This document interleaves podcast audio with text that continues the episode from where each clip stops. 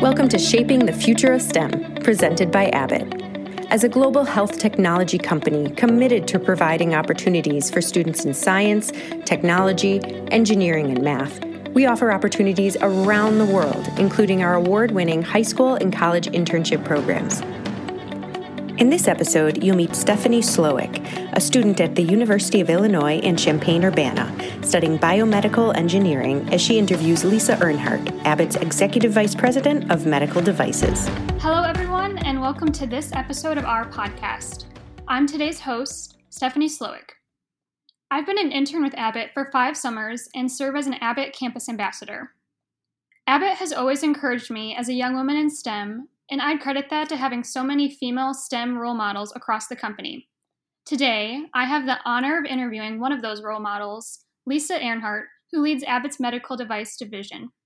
Could we start, Lisa, with you talking a little bit about your education and background in the STEM fields and maybe why you were interested in engineering in the first place? Yeah, Stephanie. So I grew up in the cornfields of Illinois, not too far from uh, Abbott headquarters and just north of where you are at school. I, uh, you know, gosh, my first job was detasseling corn. Uh, and I guess the one thing I learned then, that was my internship, I guess, in high school. And I learned there the value of hard work and education. I always loved math and science. Um, and my big brother was an engineer. And so I, I decided, gosh, between the combination of those two, it made a lot of sense. I did some summer programs exposing me to engineering and, and made in, in high school and made the decision that yeah that seemed like the field I wanted to study in uh, in college. So uh, I made the leap there. And I think one thing I love about engineering it's really about applying sort of problem solving skills to a lot of some of the most challenging uh, issues that we face in the world. So it's been a it's been a great career to build from. So, moving from corn to healthcare, you've been now in health technology for 25 plus years. Have you noticed any changes, big or small, regarding women in science in that field? For example, maybe opportunities for women in leadership or career development? Yeah, you know, the, the field has changed quite a bit. I mean, I just think about even when I was in in college as a as a female engineer, and I remember it was oftentimes there was, you know, probably a quarter of the class that was maybe female, and that was probably at the high end. And so as I think about sort of my early days in working in, in healthcare and in particular medical technology, um, there was definitely more of a, a dominant male culture. I think things have changed pretty pretty significantly just least even if I go to colleges today, I'm guessing the makeup of the classroom is very different than what it was when I was in school. Um, so I think we've come a long way, but we have a long way to go, both in terms of recruiting talented uh, females into STEM fields, as well as retaining them and continuing to see their careers flourish over the years. I'm sure because of, of people like you and others across the country, I've probably had a little bit easier experience than you might have. And I, I'm glad that it just keeps getting better and better and those women in STEM keeps on increasing. And that's actually a great segue to my next question. In doing some research for this podcast, I came across an article by the Pew Research Center about the phenomenon known as the leaky pipeline, which definitely relates to what you were just talking about retaining women in STEM. So, the research study said women with a college degree in engineering are less likely than men to actually be working in the field of study that they had studied throughout college. Based on your experience, what do you think is needed to recruit and retain that next generation of female scientists and engineers?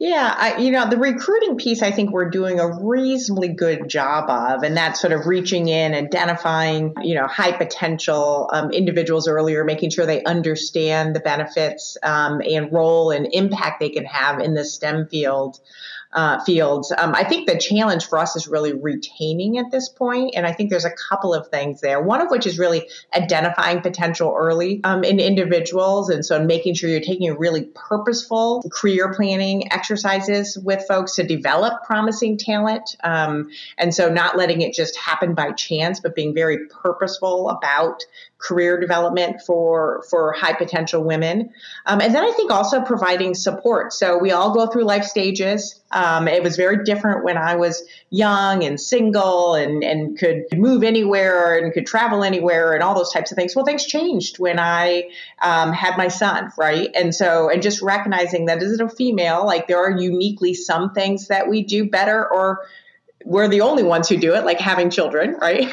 and so, or bearing children. And so there's some things that, you know, will need to be different and just recognizing those differences and providing support around it, you know, surround women, whether it be, you know, resources like childcare or certain policies that really promote, um, promote women at every stage of their, of their lives. So I think there's a couple of different things to, to really help with that retention. I think it's something that, you know, not just at Abbott and not just in the med tech industry, but we're still working towards um, how do we make sure that you know you know women are um, you know we're giving them a sort of a fair and equitable shot at some of the top jobs because we just have to recognize there are differences in terms of their their life paths and, and we need to celebrate those and support those.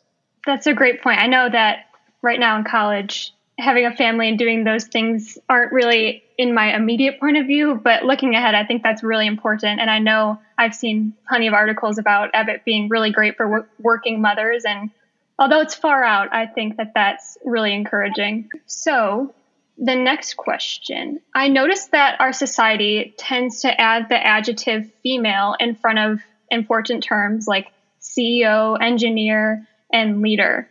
How do you think we as a society can change our language to encourage women to hold these roles, yet not discredit their success by focusing on their gender? Yeah, it's so interesting. You never hear male CEO, right? So I think it's a little bit of a double edged sword um, you know, by by calling it out, you're highlighting the achievements of women. You're you're setting forth a role model. You're celebrating the success, um, but then also calling it out um, by by using that female as an adjective. Um, you know, it's different than what you would would typically do with a exceptional CEO. You might call them visionary CEO or impactful or world changing or top performing CEO. And so I do think, you know, the issue is both, you know, it's as simple as sort of word choice, right? But because we treat women CEOs as a bit of an anomaly because there aren't as many leaders in that role. Um, we focus pretty strongly on who those individuals are versus what they've done. Um, and so I, I do think um, as we as we move forward, it's you know it's important to recognize that you know don't just focus the conversation on the fact that an individual is is female and and you know what a unique set of circumstances. Just you know it's it's not bad to acknowledge it, but at the same time, you know moving the conversation away from sort of femaleness and and make and make it sort of more more acceptable to talk about other traits that make them such a successful leader or a role model in their own right. How do you think you would want to be described? What are those adjectives you'd rather have than just female? Yeah, you know, it's a great question, uh, Stephanie. Maybe um, visionary, engaging, inspiring. Um, there's lots of other words. Um, you know, once again, I don't mean to take away from being a female CEO, and I do recognize it's it's important. I mean, it's important for folks to recognize that women can be CEOs. They can um, can take on major, um, you know, air, you know, roles of responsibility. But at the same time, that's not it, right? It can't just be female CEO. I'm looking for adjectives as goals for my career. So I thought I'd pick your brain a little bit there. So, thinking back into your career, can you think of a time where you were feeling challenged and maybe your decision or expertise was doubted as a woman in STEM and maybe now as a leader? Yeah, Stephanie, there's probably more situations or examples than I would like to admit, um, especially earlier on in my career. Um, you know, but I think a part of that is not so much that, you know, was it that my decisions or expertise was doubted, um, or did I doubt myself? Um, I do think this is probably self doubt is probably a more common trait with, um, at least that I've seen in in women. And I'll I'll give you an example. So um, at one point in my career, I was tapped and offered a job uh, to run a, a national sales force. And I remember when I got the call, I had asked the individual who was a male, who I would have considered a mentor at the time, I'd asked, like, you really think I'm ready for this? Like, really me? Like, and he said, I never want to hear you, you doubt yourself again. So, you know, it's just, it just, you know, it was so great that he called me out on it because I just, it was such a natural thing saying like, gosh, I'm not sure I'm, I'm quite ready for this. And he's like, I never want you to, to think that like I wouldn't be offering you the job if I didn't think you're ready and you were capable and competent and that you would do a fantastic job. Um, so it's interesting. So as much as I think, yeah, absolutely, there were situations where I felt like I wasn't um, maybe I wasn't heard, um, and maybe you know I would I would make a suggestion, and then literally some a male colleague would make the same suggestion suggestion ten minutes later, and they'd be like, "Great idea, Joe." But I think part of which too is just my own self doubt and just remembering that you didn't get to where you are by accident. Um, it doesn't happen that way. So sometimes that own inner voice can be our worst enemy. That's so encouraging that you were able to recognize it and you had a support there to help you you build yourself.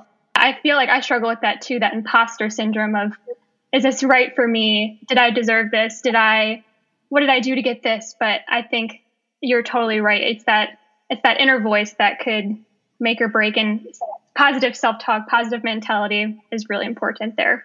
Yeah. So, at what time in your career have you felt most challenged and how did you persevere?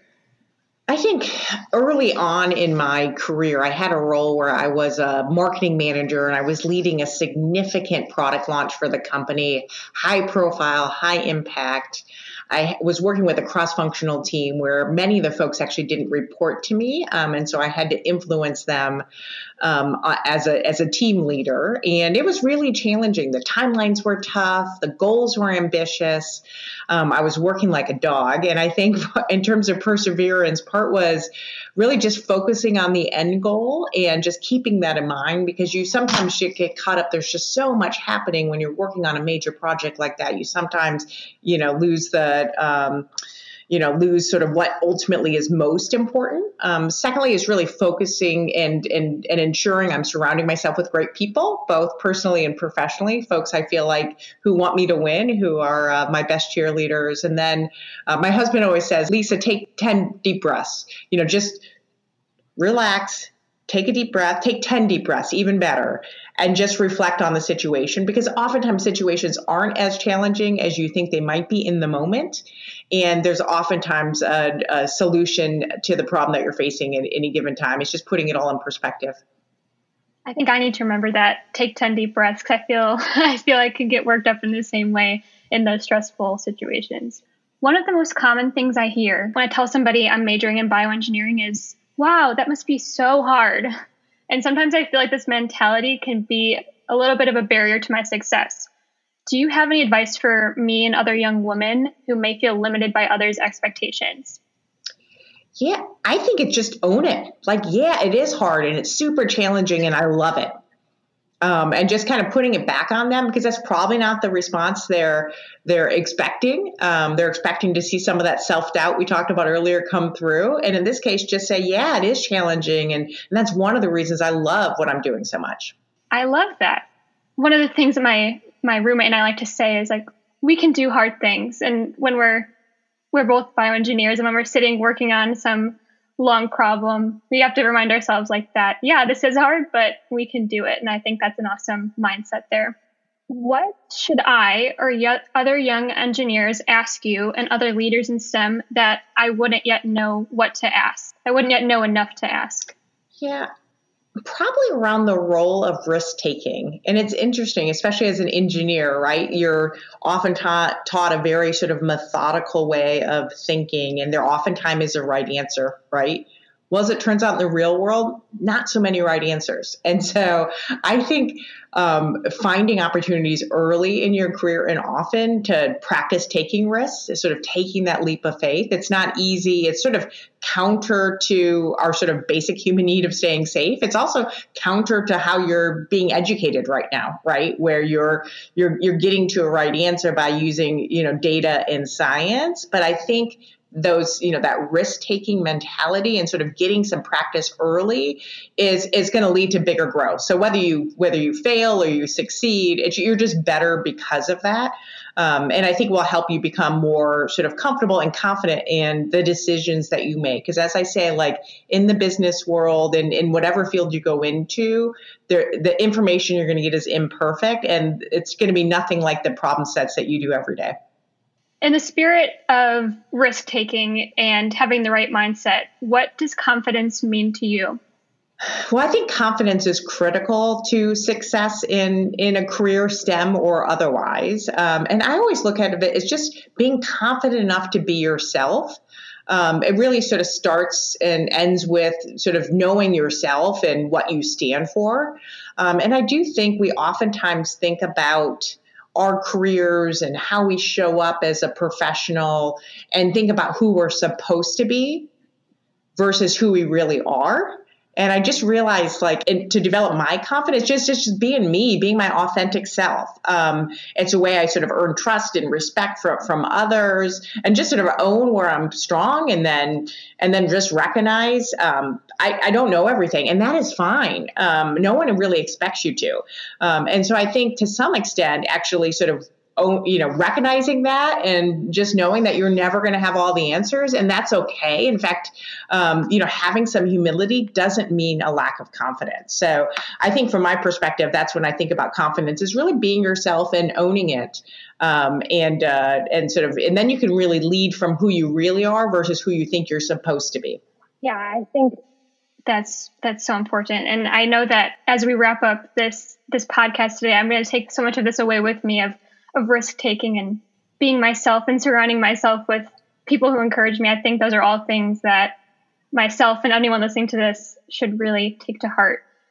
And one last question I have for you, Lisa, that we have been asking at the end of all of our Shaping the Future of STEM podcasts is Would you rather build snow forts or sand castles? Snow forts, hands down that's that's coming coming from someone who's truly from Illinois. That's that's how you know. Who really did grow up in the cornfields of Illinois, right? I don't get much opportunity to do it today. I would say on the flip side, way more opportunity to yeah. build sandcastles. That makes total sense. Well, thank you so much, Lisa. Thank you for being here today. I really appreciate your time and really learned a lot from all your responses.